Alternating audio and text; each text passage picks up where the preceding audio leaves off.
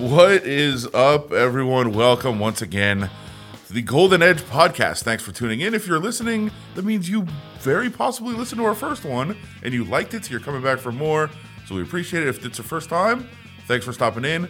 I wonder why. I wonder if there's big news that brought people uh, to our podcast going on. Did anything happen over Labor Day weekend, Adam? I don't think so. I don't think so. It's kind of the last weekend before everything gets going, before the rookies come in, and then you know training camp gets gets into full swing. So really quiet weekend, right? I think nothing went on. So you know what? Actually, we can just probably end this podcast. Yeah, no, not much to talk about. You know, it's rookie camp. It can be short. We'll make this short and sweet. All right, thanks everyone. We'll talk to you. Oh wait, oh, I just saw a headline. I guess we better get into this. Uh, yeah, the Nate Schmidt situation. Uh, it is, you know, the big talk right now. Obviously, with nothing else going on, we're we're kind of waiting for everybody to to report and come in. So a lot of talk about what is going on with Nate Schmidt. So let's try to get to the bottom of exactly what is happening. Uh, and figure out what it means to the team, and more importantly, I guess you know how they're going to go forward without Nate Schmidt. Because the bottom line is, it's it's done. It's not you know there's no appeal. There's nothing going forward. All that stuff's already happened. So I, I think there was an initial thought that people saw. Oh, tw- 20 game suspension for PD. Well, maybe he's going to appeal it. Maybe he's going to go through another process. Maybe it'll get reduced. Like, no, the process is done. That's how things work. So uh, let's just kind of get into the nuts and bolts of things, and then uh, move on from there to what it all means. Yeah, uh, going forward. good. So I guess just kind of give the the bullet points of hey, 20 game suspension, PED. We don't know a whole lot of answers yet, but we do know at least the basics that he has done. Yeah, for sure. We should start out. I'm Ben Gotz. He's Adam Hill. We We are don't need to- we don't need part of the Review Journal. Golden Knights coverage team. Uh, subscribe to our paper, please. Hashtag shameless plug. Um, Nate Schmidt. job. Good job. Thank you. impressive. I'm a company man. Uh, Nate Schmidt, uh, 20 game suspension for violating the uh, performance enhancing substances program. We don't know exactly at this time what he was suspended for necessarily, like what substance was apparently allegedly in his body, when he got tested for this, when his uh, hearing was, his appeal was. But he did appeal to an independent arbitrator, so an independent judge, and was denied. So the judge said the suspension will be upheld, will go into place. Uh, he will be at camp still under the terms of his suspension, but he can't play in the preseason games, and of course, he can't play in any regular season games until the suspension is over, which would uh, come into effect uh, November 18th against Edmonton is when he can come back. That becomes a crazy road trip, by the way. So Yeah. at Edmonton, Nate Schmidt can come back at Calgary against James Neal uh, the next you know the next game. So a very eventful road trip that that becomes a road swing through Canada. And just to, to hit on you know what you're saying there, you know when we say we don't know what the substance is, we don't know when the test was, we don't know when this all happened. When did he find out? When did the appeal happen? Hopefully, we'll get more answers from him. But that's all very carefully orchestrated under the collective bargaining agreement. This is how the hockey system works. All of that stuff is kept quiet intentionally.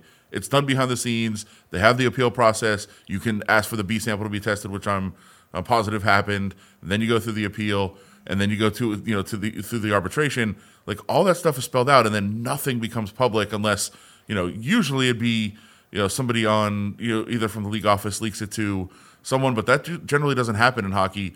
The player side could leak something. That usually doesn't happen either because nobody really wants anybody to know that's going on. So you really don't find out until everything is done, and that's what we uh, came. You know, that's that's what happened this weekend, where you know everybody kind of gets this news, and it's out of nowhere that that this happens with Nate Schmidt.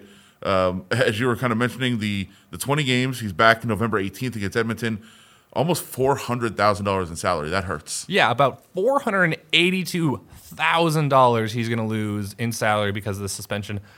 That's uh, a lot of gambling money that's uh, going down the drain here in uh, Las Vegas. That is some big change, and I think uh, part of the, that's part of the reason why Schmidt came out pretty strong against this suspension in a statement he released after it came out. And this is one of the more aggressive responses I think I've seen to any sort of uh, performance enhancing substance uh, situation.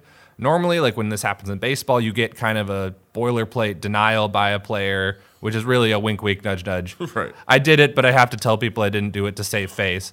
Schmidt came out stronger than usual Um, in part of his statement, he said, This low amount that I was tested for was consistent with environmental contamination that I could not have possibly prevented. One of the experts in environmental contamination who testified on my behalf at the appeal hearing described the amount of the substance found in my system, seven billionths of a mil- milligram, as the equivalent of a pinch of salt in an Olympic swimming pool.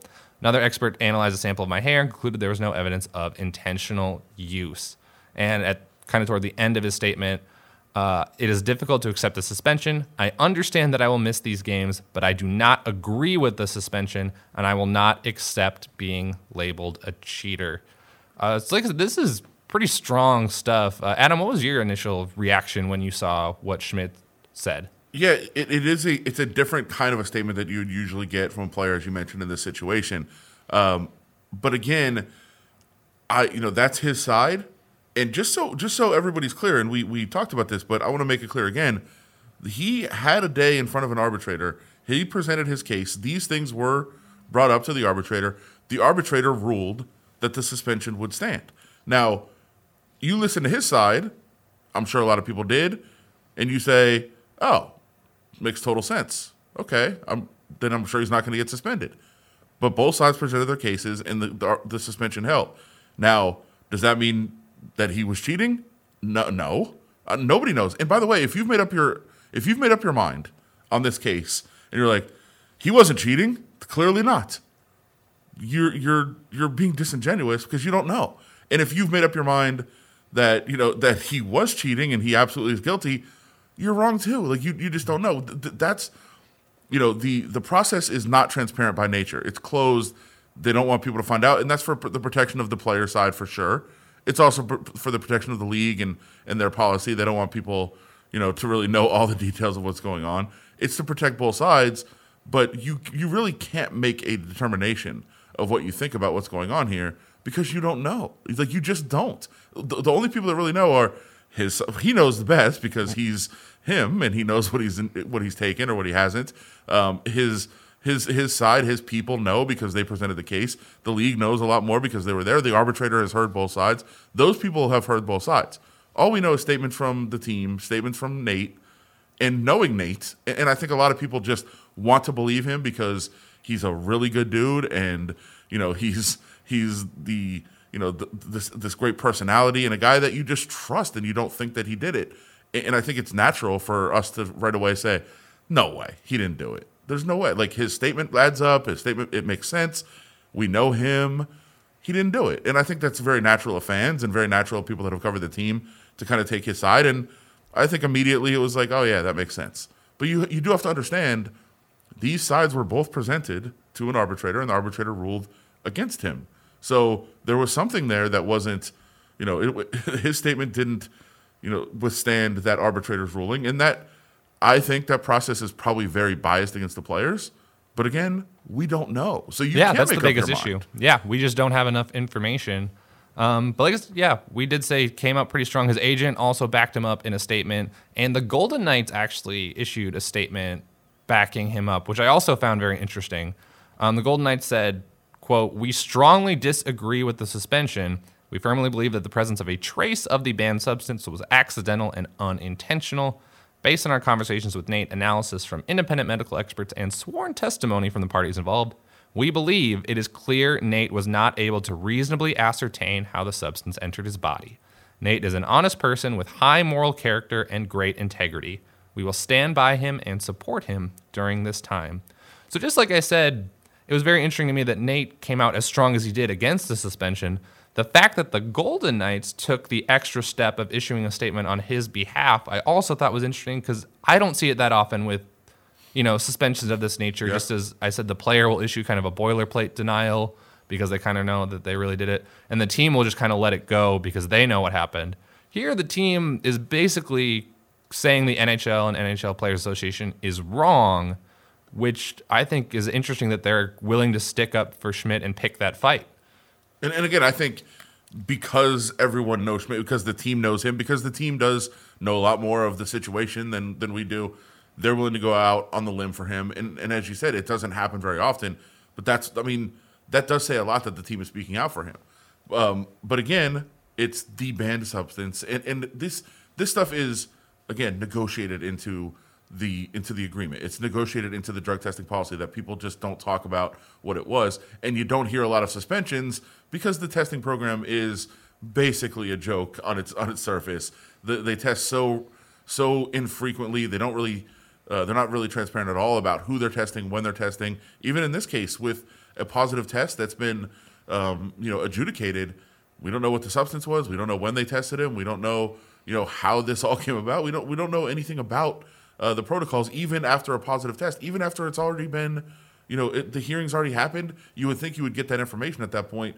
You don't. So it's very tough to make determinations on that next level of, of what actually is true. But it does say a lot that the team was willing to to speak out and, and be there and be so supportive of him, which also kind of brings up the other thing from his statement, which is something that we, you know, we didn't read that part of it, but the or the, the fact that people have talked about this a lot.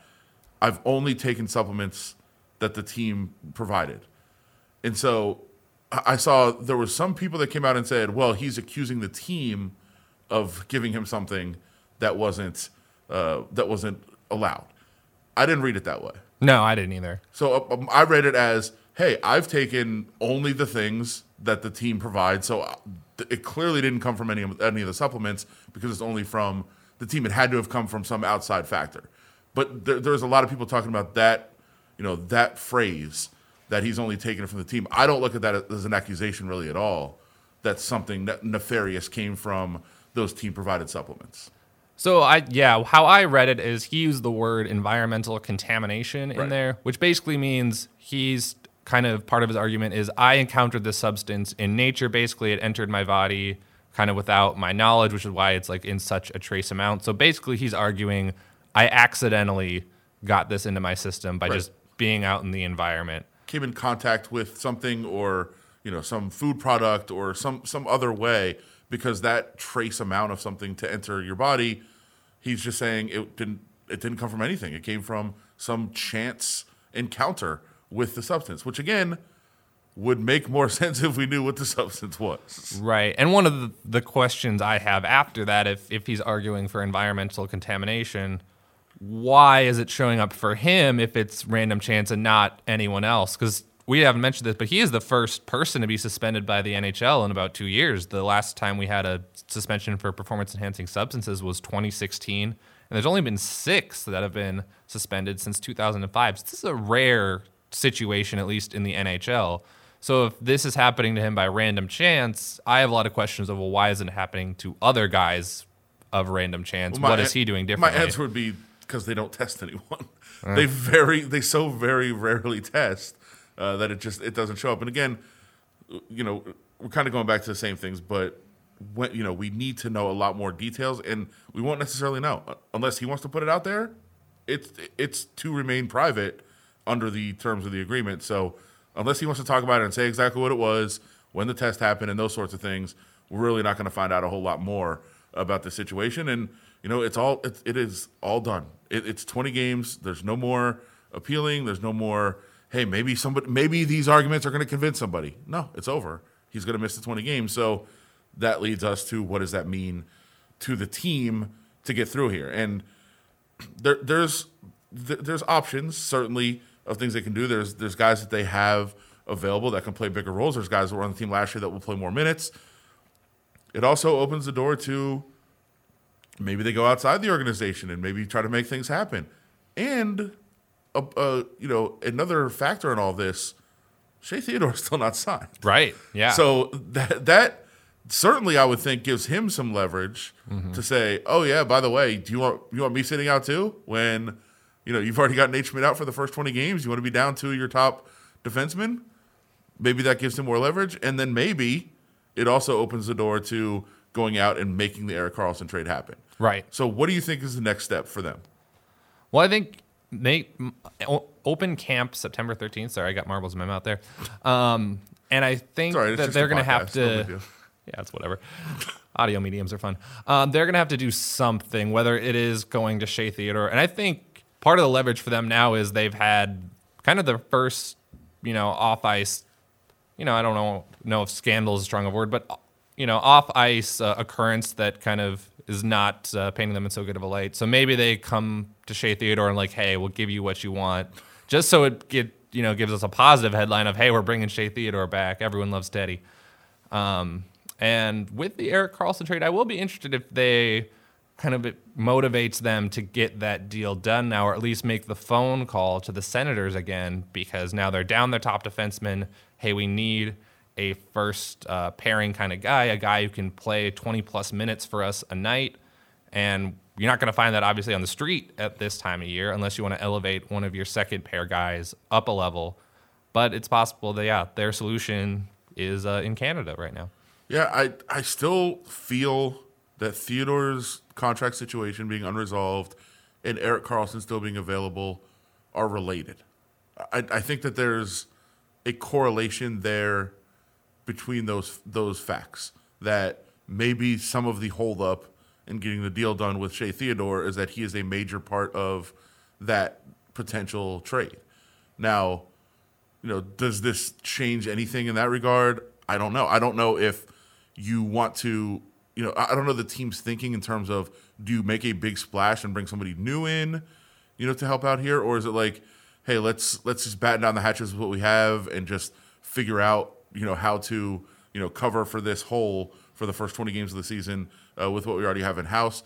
Uh, that'll be that'll be interesting to find out if they do make a stronger push now to bring in, uh, you know, a superstar defender like Karlsson when they, you know, have their top guy uh, in terms of um, you know all the packages that he that he's part of and and uh, all the minutes that he plays uh, out for those first 20 games. So I, I think how they choose to handle this um, is going to be very interesting. I think that's a big story coming out coming out of this. What do the Golden Knights do uh, with their defense and with Shea Theodore and the potential of bringing in Erik Karlsson? Those are things to monitor uh, over the next couple of days as we get ready for training camp and even weeks because it, there's no artificial deadline of hey some deal has to be done by training camp. There's just not. I mean it's it's a major milestone to mark but it's not like if it's not done here then it can't happen. These things can all still happen. It's a fluid situation.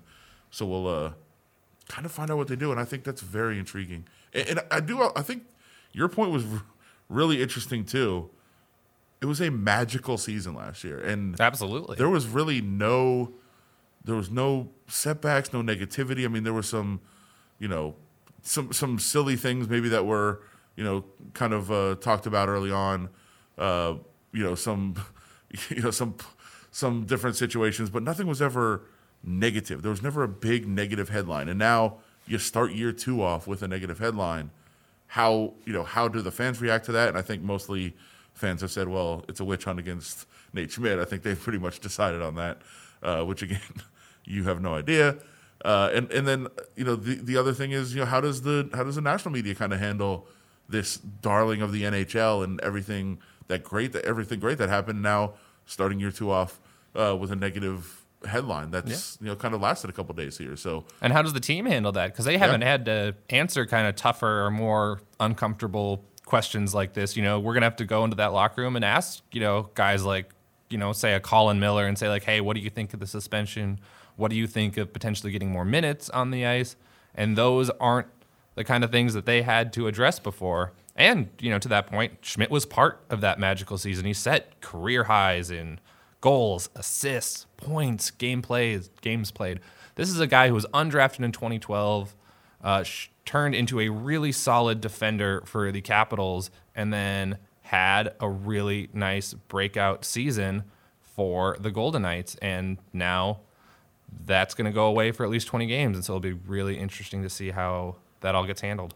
Yeah. And, uh, you know, we will, we'll have that all for you up at uh, the Review Journal and uh, here on the Golden Edge podcast as well.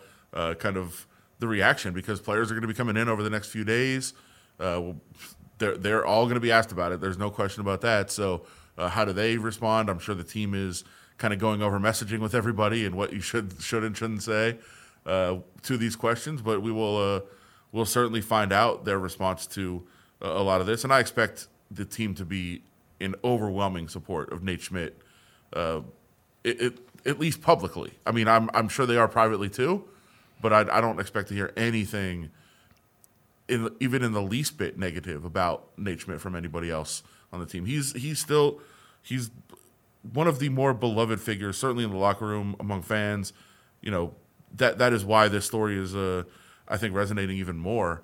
Uh, that it's just you know it's Nate Schmidt, the guy that nobody thought that would happen to, and nobody thought uh, anything negative would come out about. So uh, interesting to monitor that as the guys come in over the next few days. And the reason guys are coming in is training camp is starting, rookie camp first uh, with this you know rookie uh, tournament that we're going to see with some teams coming in, bringing their younger players and really getting them some experience on the ice and uh, some you know the chance to compete at this point of the season just before training camp starts. So uh, excited about the rookies coming in, Ben.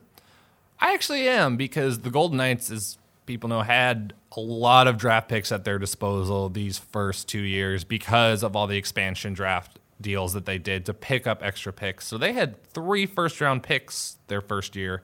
They're all three gonna be here in rookie camp competing. And then I actually really like what they did is they basically have a bunch of the West Coast teams in for a tournament between all these rookies called the Vegas Rookie Face Off.